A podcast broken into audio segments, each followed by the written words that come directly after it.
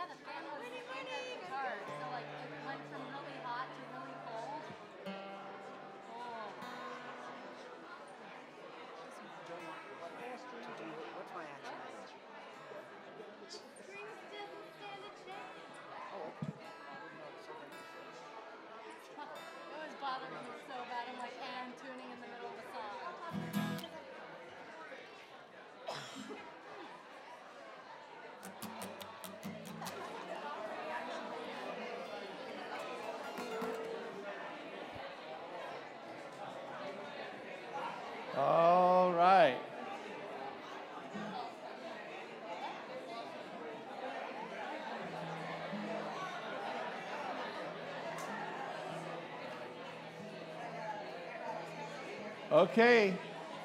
I know what you figured out. You figured out as long as you keep talking, I won't start. So, good. You guys are smart. You know that? You guys really smart. We're glad to have everyone here this morning. Thank you for being in God's house today. And we want to welcome you. If you're a first time guest here at First Baptist Church, or maybe you used to go here a few years ago or every once in a while, or maybe you're one of the other of those, but you have a special prayer request, a change of address, change of phone number, something like that, or you just want to send some kind of a note, uh, that's what these cards are for. They're right in front of you in the seat back. Please pull those out. Fill them out front and back, however you'd like to. If you want to know more about the Lord, if you want to know more about joining the church, whatever your interests are, uh, go ahead and put that here. And then in, in the back, very back to the left of the doors, as you leave today, excuse me, as you leave today, there's a box with a cross on it.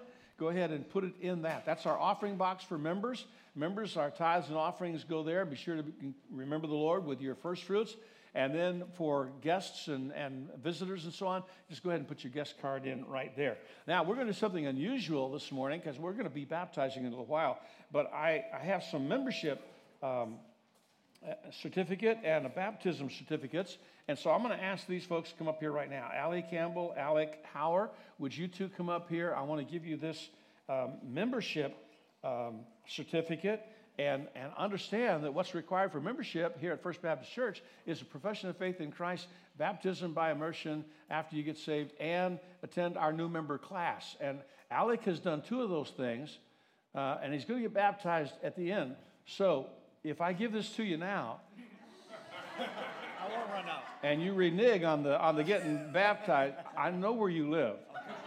I just want you to know that. All right, good deal and welcome to First Baptist Church. Also, then we have baptismal certificate. And Alex's baptismal certificate given by faith. given by faith. God bless you, man. Glad for you. We are looking forward to that in just a little while. We'll take care of baptizing them. Welcome again to First Baptist Church. We're so thrilled to have every single one of you here. And uh, let's go to the Lord. I know some of you have some prayer requests, some things on your heart and your mind. And uh, let's continue to pray for little Sarah, um, Annie's daughter on a vent. Continue to pray for healing for Nadia, pray for Gary. And uh, with every head bowed, I wonder if you have a special prayer request on your heart. You might indicate with an uplifted hand. Heavy on your heart, something that God knows about, you know about, all right?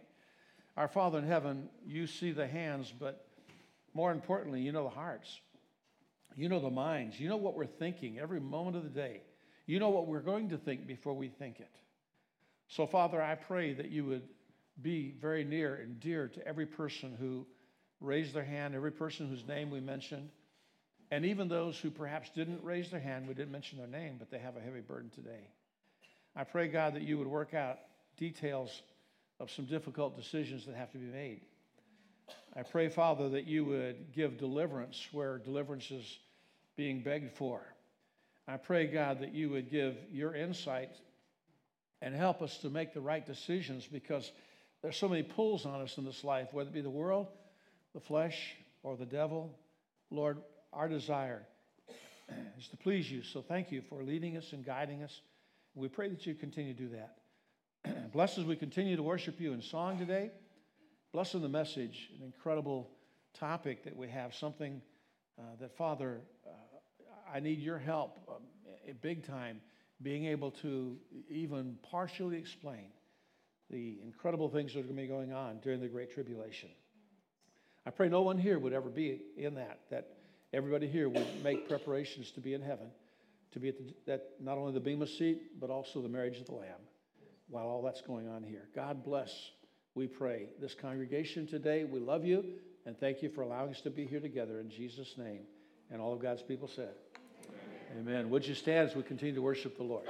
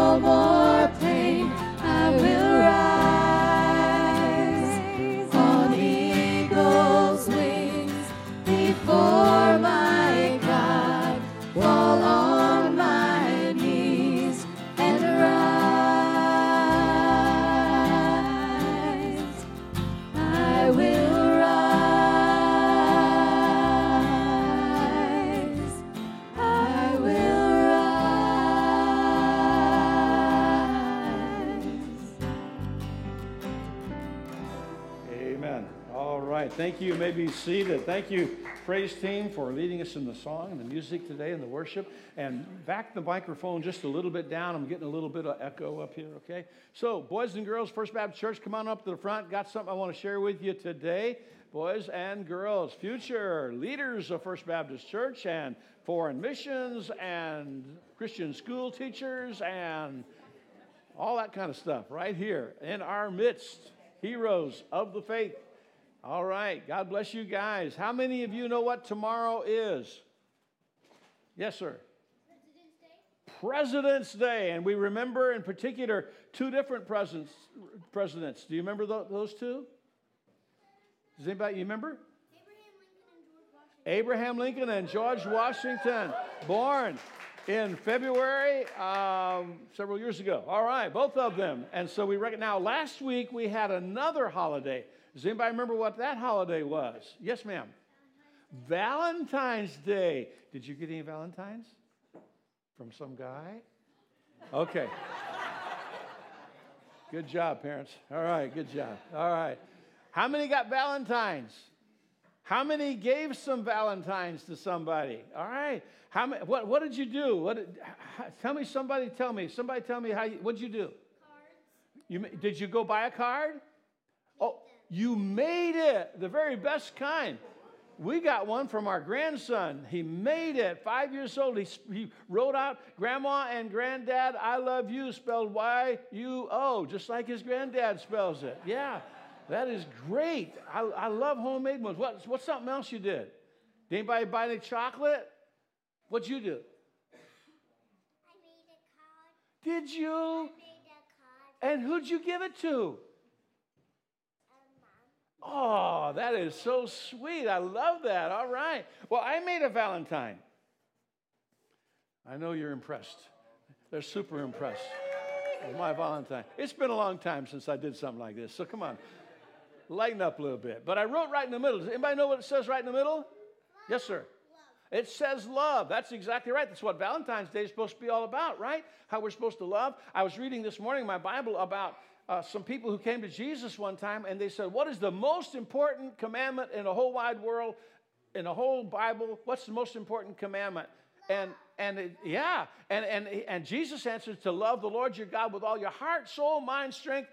That's the first commandment. And then he said the second commandment is like it because we're supposed to love other people even as we love ourselves. Later on in the Bible, he said, A new commandment I give to you, that you love one another as I have loved you, so love one another. But sometimes things creep into our heart that interfere with that loving the way that we're supposed to. And so, if I can make this work, can you be my assistant and hold my paper clips? Okay, look at here. When we open up our heart to see what's on the inside, What's the first word up there? Can you read that with my quarreling at the top? Yeah, love this way, but quarreling. Does anybody know what quarreling is? Huh? It's a weird word. Yes, sir. Uh, like yeah, like fighting and arguing. And what happens when we have quarreling is it defeats the whole purpose of having love. Now, also, there's another word here. Do you know what that word is? Yes, ma'am. Jealousy. What is jealousy? Jealousy. Yeah, exactly. What is it?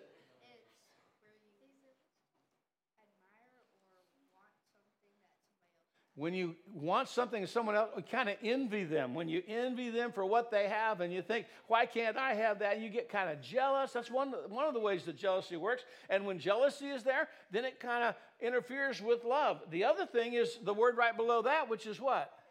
Envy. And envy is kind of wanting what others have also. So those are kind of like two others similar. And then at the bottom, I, don't know if you can make that out because it's kind of crammed in there. Hatred. hatred. What is hatred? Yes, sir.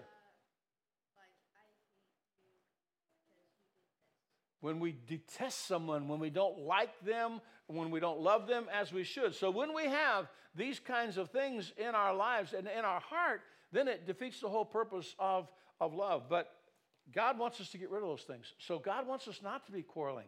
God wants us to get along with each other. He doesn't want us to be jealous of each other. If God, if, if something good happens in your life, I ought to be happy for that. If something good happens in your life, ought to be happy for that. Not, oh, how come I didn't get that? Or how come God didn't do that for me? And then, uh, of course, envy. We should never envy what others have because God is the God who provides all of our needs and He knows what's best for us. And hatred is something that we ought to absolutely banish out of our hearts and never have there. Because when we have that, then we have love. And when we love God the way that we should and we love people the way we should, then Valentine's Day is every single day. Every single day. All right? Good deal. Let's pray. Our Father, we thank you so much for the blessings that you give to us, Lord. And I thank you for these boys and girls. I thank you, Lord, for putting in their hearts the ability to love others. And I pray that, God, we wouldn't allow things to come into our heart that would keep us from loving in word and in deed and in truth. Father, protect and bless these children. Bless them and they, as they get their lesson. In the next hour, we pray in Jesus' name. And all the kids said, All right, go ahead to your. Oh, we got something here. Miss Pat has something for you. Oh, man, I almost forgot all about it. You know how Jesus fed the multitudes with fish?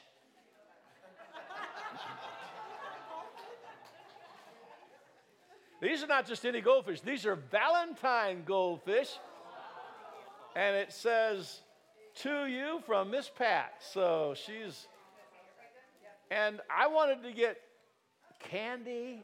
And she said some of uh, the mamas would get all over my case about giving them candy because they'd have to control them all afternoon. They'd be climbing the walls. So we give them goldfish. This way, if they swim upstream, that's not my fault. Okay. all right. God bless you guys. Go ahead and go to class. Thank you so much. Let's give them a hand.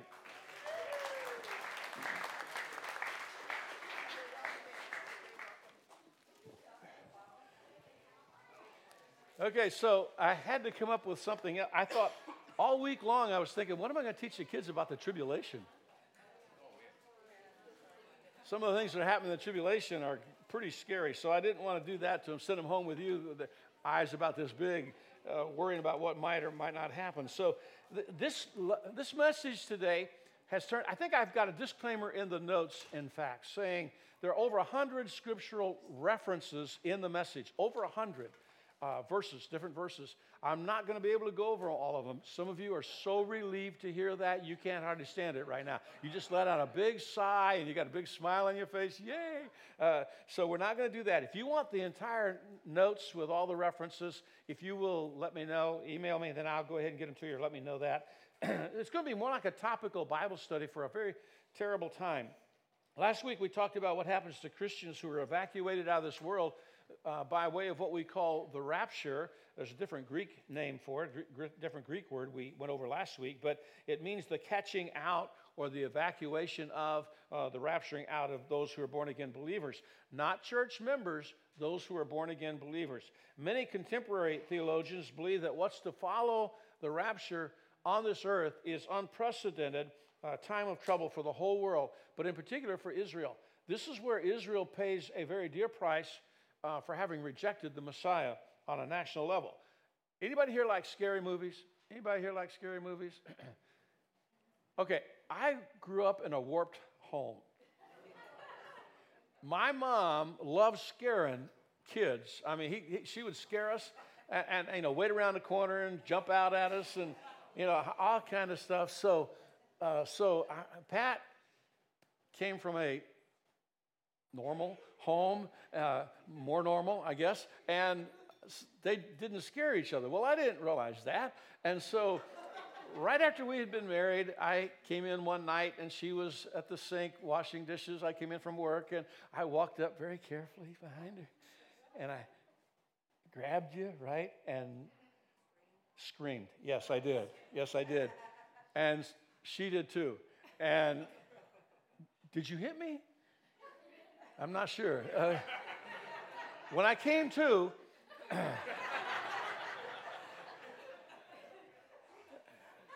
she was crying and crying and crying. Took all the fun out of scaring her. I mean, took every bit of the fun out of scaring her. So, in order to continue my tradition of scaring, I had to have kids. And so we had children, and I was able to scare them on several occasions. Well, the, the, just I want you to know that reality during the tribulation time is going to be far scarier than any scary movie you've ever seen in your entire life. It'll resemble, resemble some horror flicks in that uh, there'll be uh, the likenesses of nuclear holocaust, alien invasion, cataclysmic so called natural disasters, uh, satanic, demonic attacks. The word tribulation comes from a Greek word which means literally to crush, to press, to compress, to squeeze, to break. Uh, it's called, it's translated several different things, the same Greek word in the New Testament. It's, it's translated in 1 Corinthians 7, suffering, or troubles rather, and suffering in Acts 7, and in John 16, hardships, and in Acts 14, 22, um, hardships rather. So uh, those things, though, however, uh, are eclipsed by the following two references in Matthew chapter 24, verse 21 For then shall be, Jesus speaking, after the rapture, then shall be great tribulation, such as was, has not been since the beginning of the world to this time, no, nor ever shall be. I was reading this morning about the judgments against Pharaoh in Egypt for not letting the children of Israel go, and how incredibly devastating all of those things were to, to Egypt. And yet, what, this, what Jesus said in this verse right here means that the world has not even begun to see what's going to happen. When the Holocaust happened and millions of Jews and millions of others uh, were killed by, uh, by Nazism and, so on, um, it's going to be worse than that. I mean, it's, it's the worst thing that the world has ever known, has ever seen. In, in, Revelation chapter 7, verse 14, he said unto me, These are they which came out of the great tribulation and have washed their robes and made them white in the blood of the Lamb. There's a lot of prophecy in the Old Testament as well that deals with uh, the tribulation, the great tribulation. The book of Daniel uh, and, and, Daniel and Revelation fit together quite a bit in relation to the 70 weeks and, and, and so on. And don't have to have time to go into that right now. You who were in Fitz's class uh, a year or two ago went over Daniel uh, in detail. Zechariah, Zephaniah, the Gospels, the book of Revelation, uh, in fact, the, the Revelation, uh, the Apocalypse devotes over one half of that entire book to the time of the Great Tribulation. There are other names for the t- uh, Great Tribulation given in Scripture. Uh, I referenced Jeremiah 30, verse 7, a time for, of trouble for Jacob.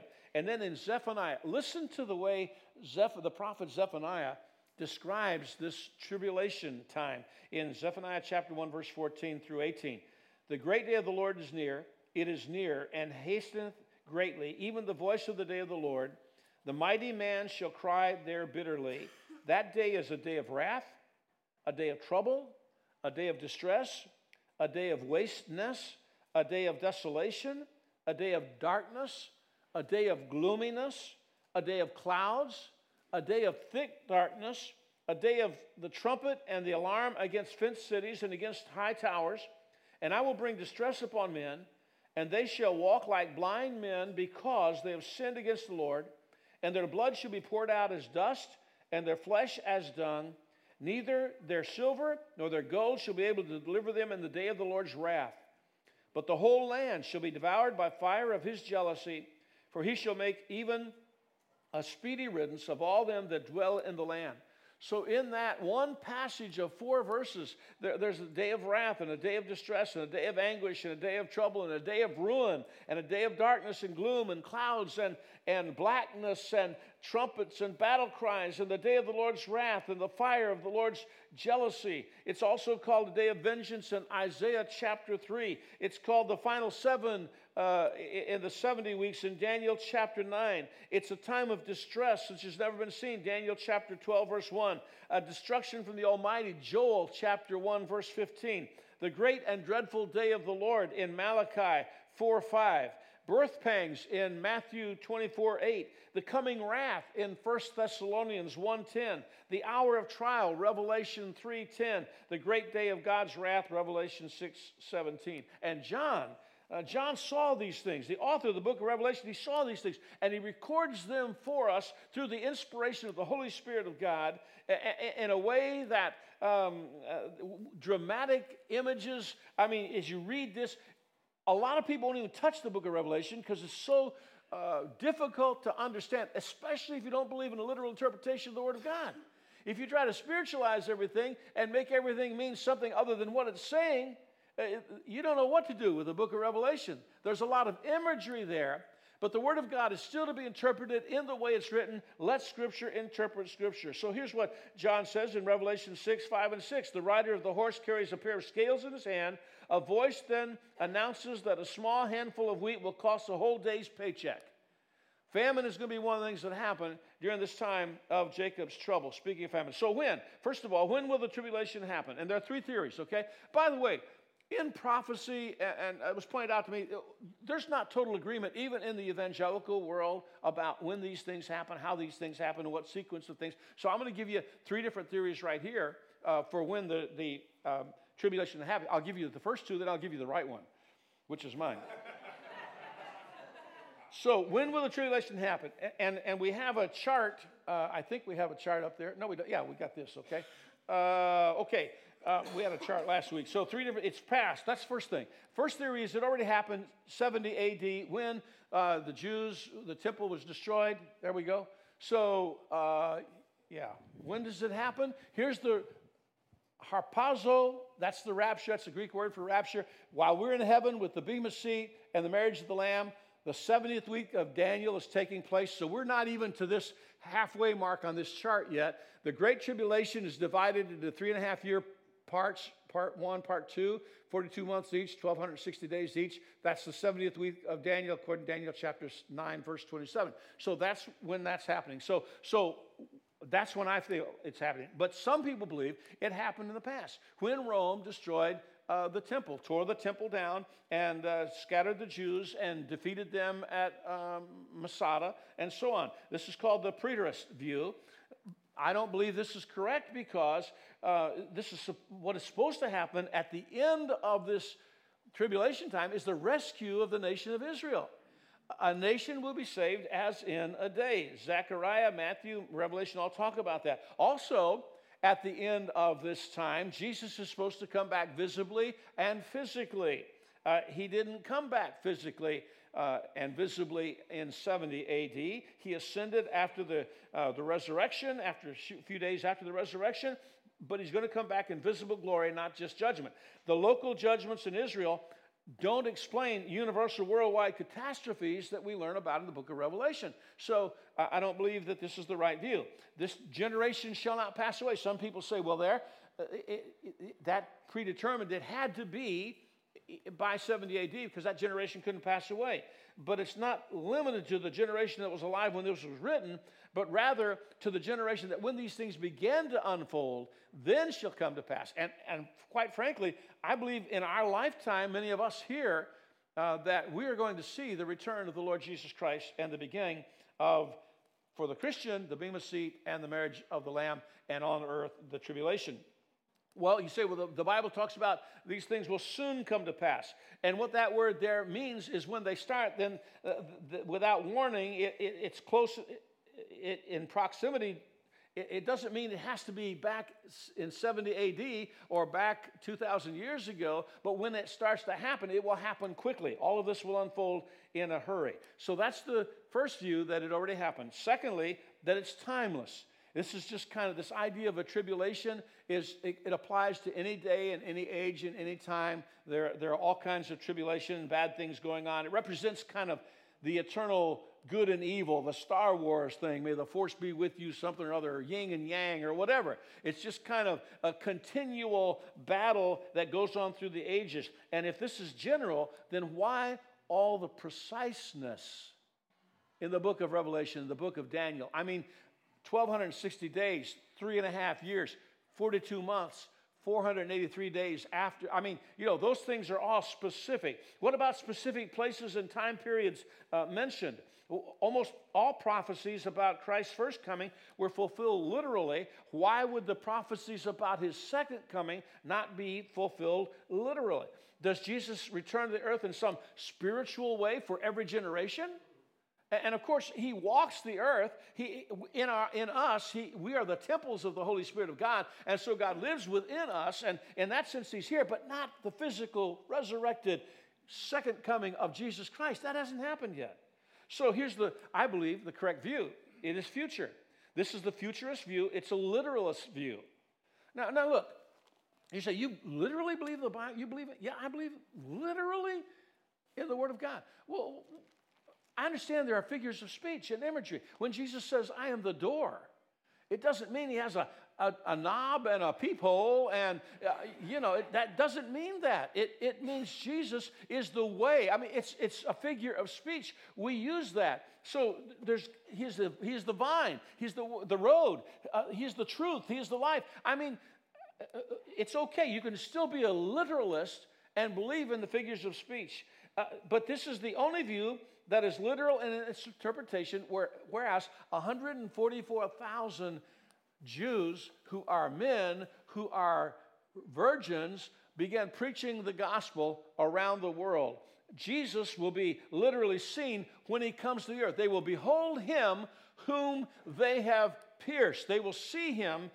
The, the magnitude of the cataclysmic events indicates something still future because what's described in the book of Revelation in particular has not happened on this earth uh, at all. Sun being darkened, days shortened, moon a blood color, so on. God does not replace his people Israel with anyone else, including the church. Uh, Jews, prom- Jewish promises are Jewish, Christian promises are Christian. Matthew 24 and Revelation teach about Israel's salvation. There will come a time when they accept him as their Messiah, as their King of Kings.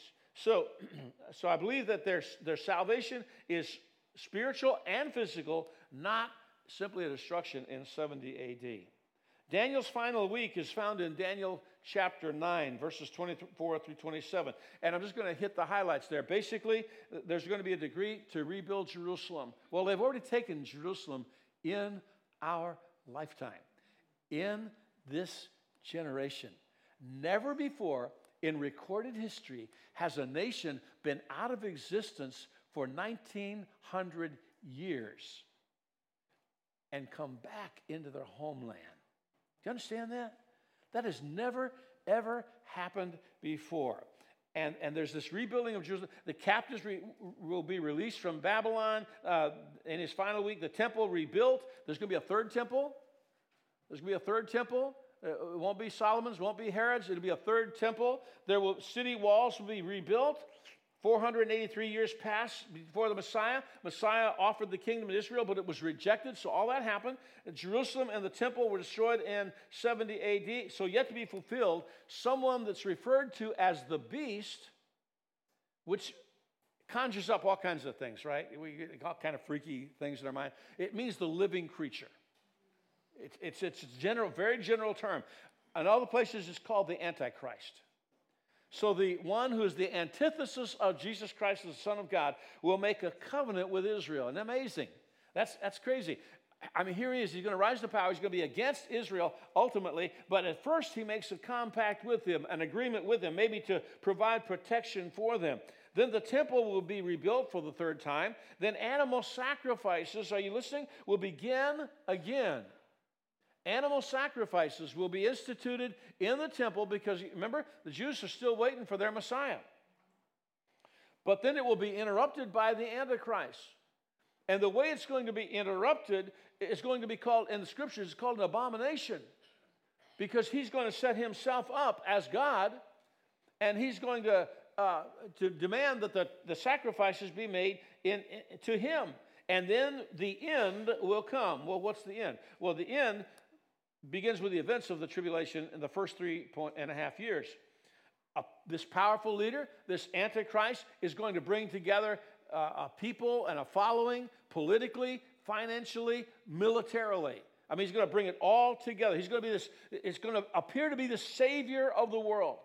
And I'm telling you, the world is, is a crazy, mixed up, messed up place with the infight, the fighting, the wars, the civil wars, the, uh, the, the ongoing conflict in the Middle East that's going to continue to be ongoing until Jesus Christ does come back again. But all this stuff is, is going on. And, and, and now we have coronavirus and we have, you know, worldwide this and that and some fears and all this kind of stuff. And he's going to bring everybody together, this powerful leader, make a treaty with Israel, and the temple will again become significant. I've heard probably for 30 or 40 years that they already have materials set aside to rebuild the temple. Also have heard, you know, the red heifer. You, anybody ever studied the red heifer? Yeah, yeah. And required for certain sacrifice to be made, and not real common, but that they have. I'm, I don't know. I don't know if they do or not. I read on the internet, so I'm sure they do, right? Everything on the internet's true. So, uh, but they supposedly have the red heifer now. So, what's going to happen in, in one of the, in the first three and a half years? The seal judgments are going to happen.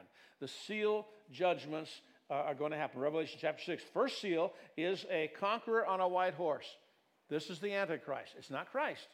This is the Antichrist coming in. He's going to conquer. Second seal is rider on a red horse. That's war. Revelation 6, 5, and 6. The third seal is the rider on a black horse. That's famine.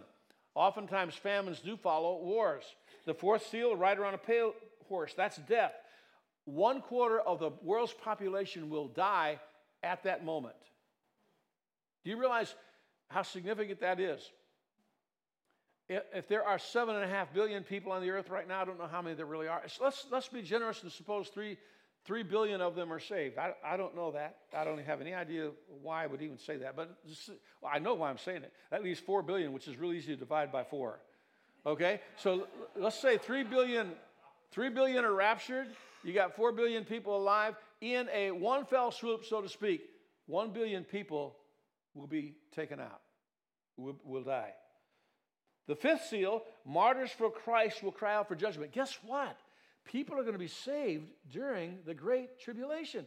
You know who I think they are? I don't think they're going to be Americans. I don't think they're going to be people here who've had the opportunity to hear the gospel on television, radio, and churches all across. I don't think it's going to be folks who've been brought up uh, hearing the gospel to the point where they're deadened to it and they, they're, they're tired of it and they don't want anything to do with it. I, I don't think that. I think it's going to be people where the gospel was prohibited from being preached. I think it's going to be people in countries where it's illegal to preach the gospel. It's illegal to make converts. And we could name any number of countries that would fit in that mold right now. But a great number of martyrs for Christ will cry out for judgment. They, they will have to pay for their salvation. Now, I'm not saying they earn their salvation, but because they profess faith in Jesus Christ, they're going to be crucified. They're going to be killed beheaded, I don't know, crucified, I don't know. They're going to die for their faith. It's already happened in some countries right now. Again, every week, almost, I guess every week, on the internet, I read about some more Christians who were martyred in some country for their faith. The sixth seal is a great earthquake and cosmic disturbances of some kind. The seventh seal is silence in heaven as the next wave of judgment is anticipated. An incredible, these six, these seven seal judgments, an incredible time of, of cataclysmic judgment on a sinful earth that, in, for the most part, has rejected Jesus Christ. So during this time, then, the Antichrist gains power this three and a half years through military might, diplomacy. Uh, he, he heads up a 10 kingdom confederation that for years preachers have said is the common market or the European Economic Community. Uh, and, the number of nations in that keeps changing. It's just changed with the Brexit. It changed recently again. So I, I, don't know if that's the vehicle that he's going to use, but he's going to be in a 10 kingdom confederation reminiscent of the old Roman Empire, which could include Britain because the Romans made it to Britain. Two witnesses during this time are raised up in Israel. Two witnesses will preach in the streets. They will preach, and they will preach for a long time, and nobody will be able to hurt them until God wills and allows it to happen. 144,000 Jews go everywhere preaching the gospel and they will be sealed with God's protection. No one can harm them until God allows that to happen. The 144,000 Messianic Jews will preach the gospel. Many will be converted. Many of those will, who get saved will be martyred by the Antichrist. Now, what about? So that's the first three and a half years. Then you come to the middle of the tribulation. Seven trumpet judgments will fall. Revelation chapter 8. First, there'll be hail and fire. I was reading again about, again, the, the, the judgments against Egypt and how that the hail destroyed, killed livestock, killed people who were not in the safety and confines of some kind of structure. and, and destroyed the crops, and then how the fire fell from heaven and, and burned up so much. And, and so here you're going to have hail and fire. One third of all vegetation on the earth is destroyed, not just in Israel, one third of all vegetation. Secondly, a huge burning mountain is thrown to the sea. One third of all sea life dies. Next, third of all, a great star falls from heaven and pollutes the freshwater sources. Many die because of the polluted water. Then the sun, moon, and stars are diminished by one third. Their intensity, their light, is reduced by one third. An angel then allows demonic forces to escape their prison in Revelation chapter 9 for five months. Massive armies from the east, over two million strong, move on Israel. When that was written, there was no power to the east that had an army close to that.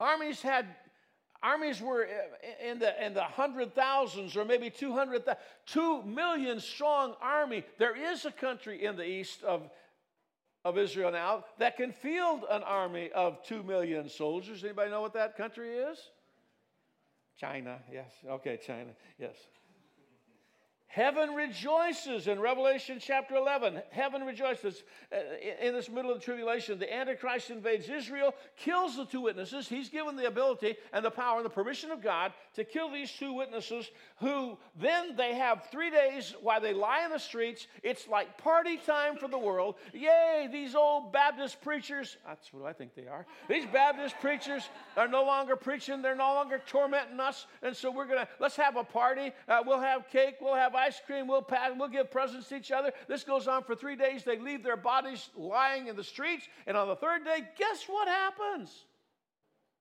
They're resurrected. And the Bible says the whole world's going to see that. When that was written, there was no possible way for the whole world to see what happened in Israel. And now, because of satellites and dishes and, uh, and cable, and everybody will know when these two witnesses are raised and then ascend into heaven.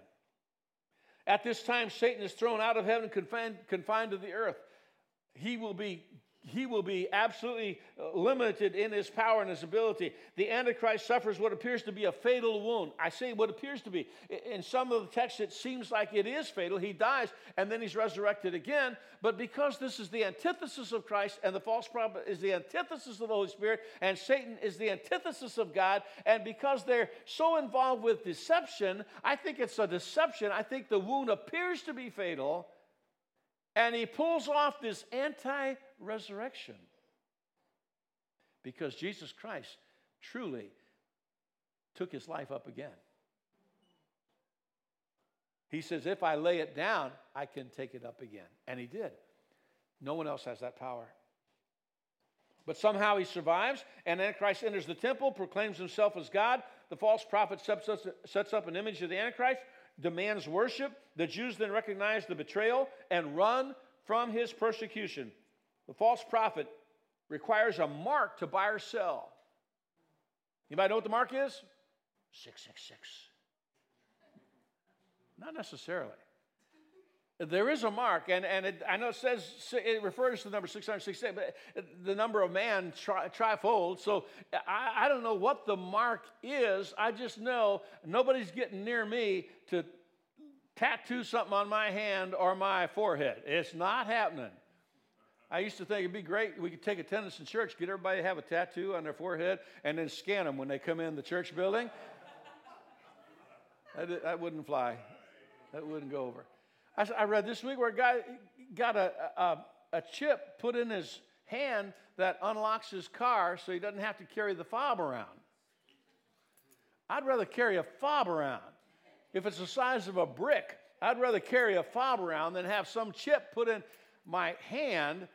Well, good, I can open the door. but you know, we're, get, we're getting prepped for this idea that people will not be able to buy or sell or conduct business or even get the necessity of, life, uh, of, their, uh, of living, of life, unless they receive the approval and the permission of the Antichrist. So we come to the final three and a half years. And in the final three and a half years, Everything intensifies, if you can believe that. It's already been so bad.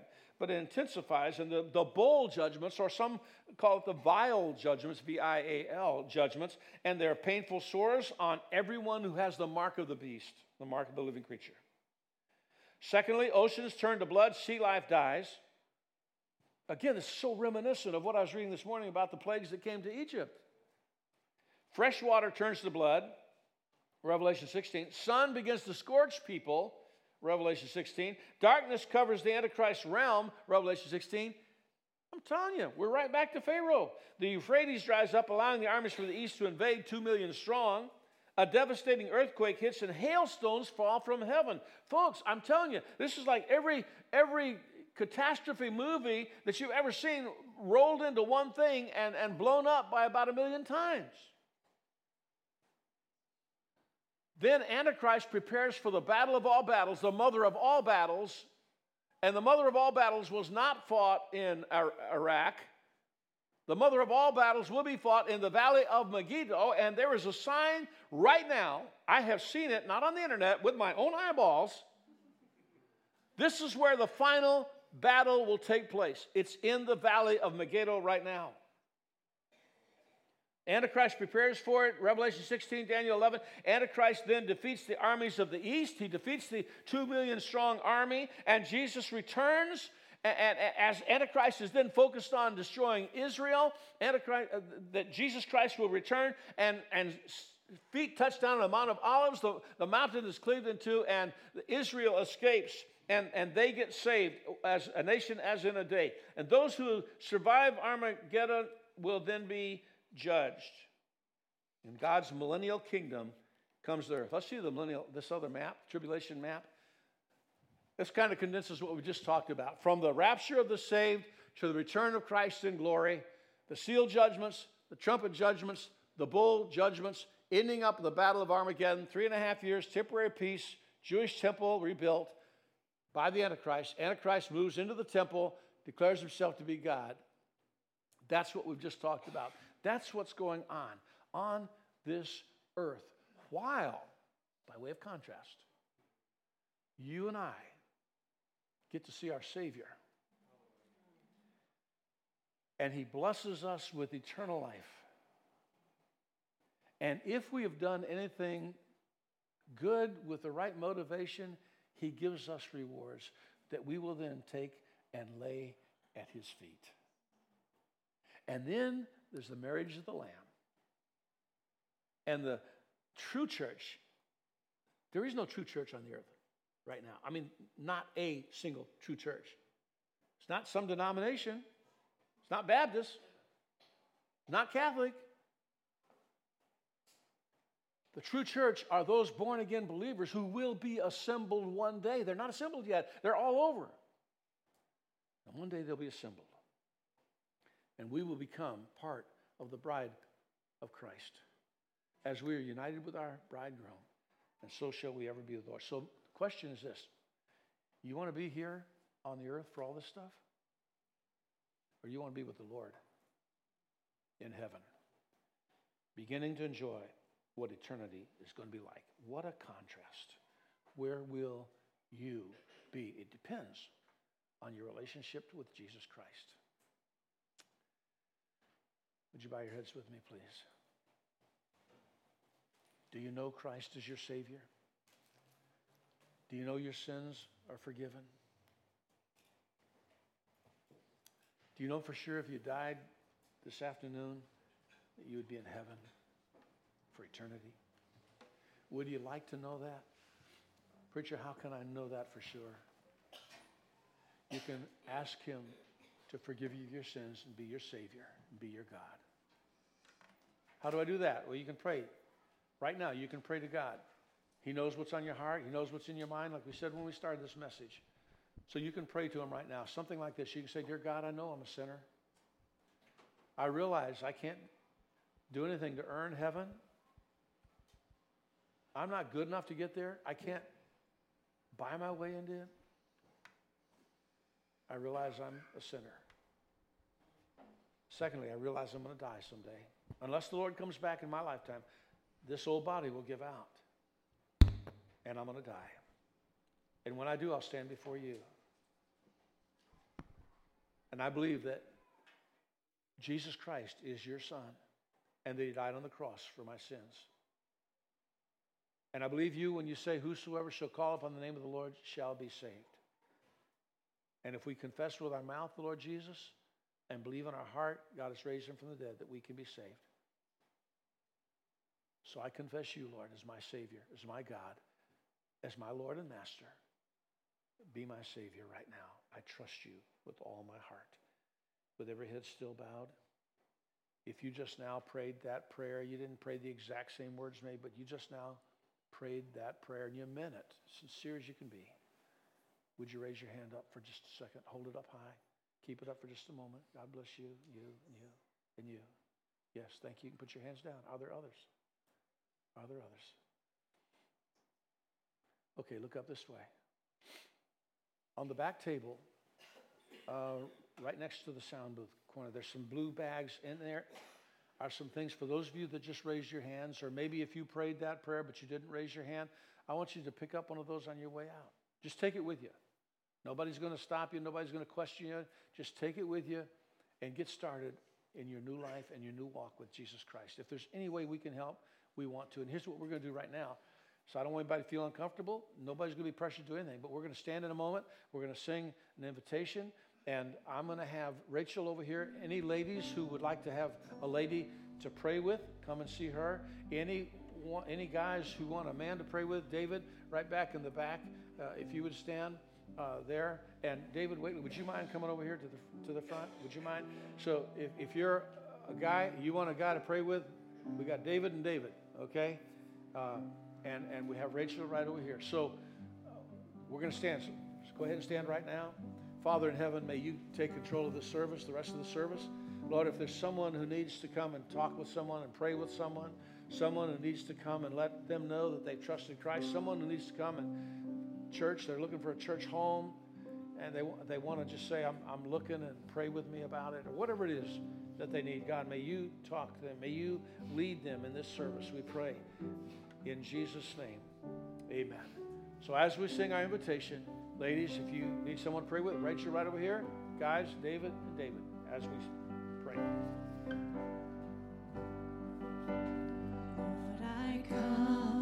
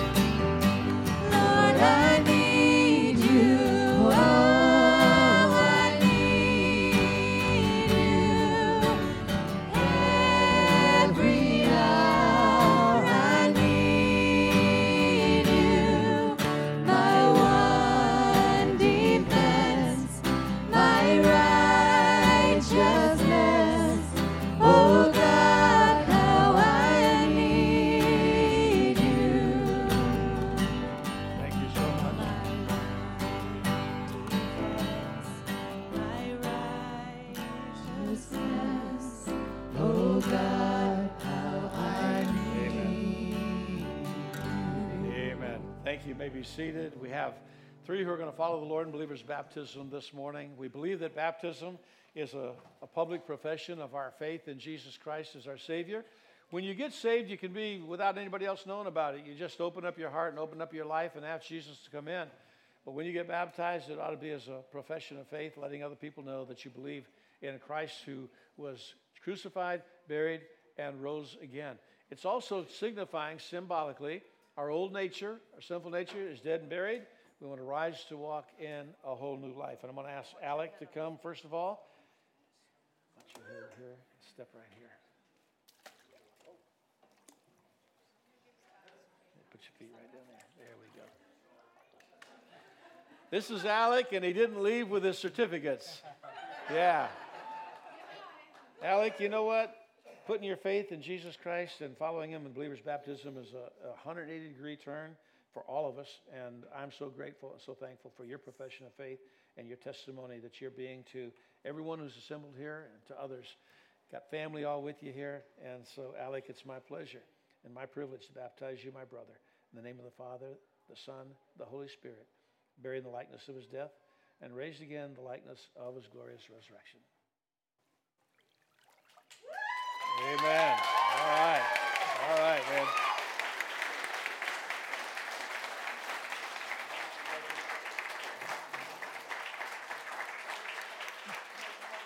Amen. Faith? Okay. We have two sisters, Faith and Charlize, also known as Charlie, and they're going to follow the Lord in believers' baptism. I'm Faith to come first step right here. That works. All right, turn around face that way. There you go. All right, Faith. And how old are you, Faith? 12 years old. Have you prayed and asked Jesus to come into your heart and be your Savior?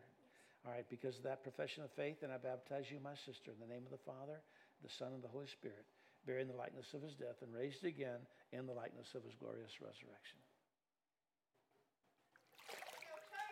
Amen. All right.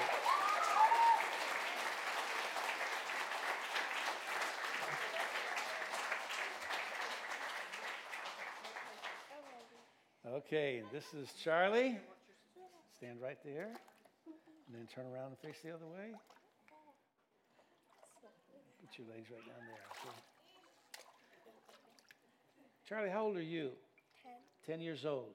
Have you received Christ as your personal Savior and asked Him to come to your life and be your Lord and Master? Yes. Because of that profession of faith. And I baptize you also, my sister, in the name of the Father, the Son, and the Holy Spirit, buried in the likeness of His death and raised again in the likeness of His glorious resurrection. Take a little breath. Amen. All right.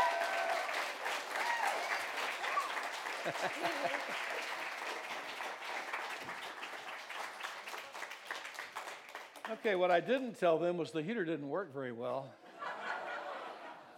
so uh, they will remember this baptism. oh, man. It's not real cold, but it's not real hot either. So praise the Lord. You know what? If you've never been baptized, never have followed Him since you've received Christ as your personal Savior, I'd love to take care of baptizing you. Just let me know. We can do it anytime that you're available, all right? Let's stand together. We'll be dismissed in prayer. Our gracious Heavenly Father, you're so incredibly good to us. Lord, we don't deserve any of it, but you give us so much. You do so much for us. Thank you for your blessings on this church. God, thank you for every person here. Thank you for visitors and guests. Thank you for members, those who've been active and involved for a long time, those who are getting more faithful. God, bless all of us. And Lord, help us to make a difference in Coronado for Jesus Christ. And we'll thank you in Jesus' name. Amen. God bless you. Go in grace. Don't forget those blue bags. If you raise your hand or you prayed or you just want to pick up one of them, go ahead and do so. God bless you.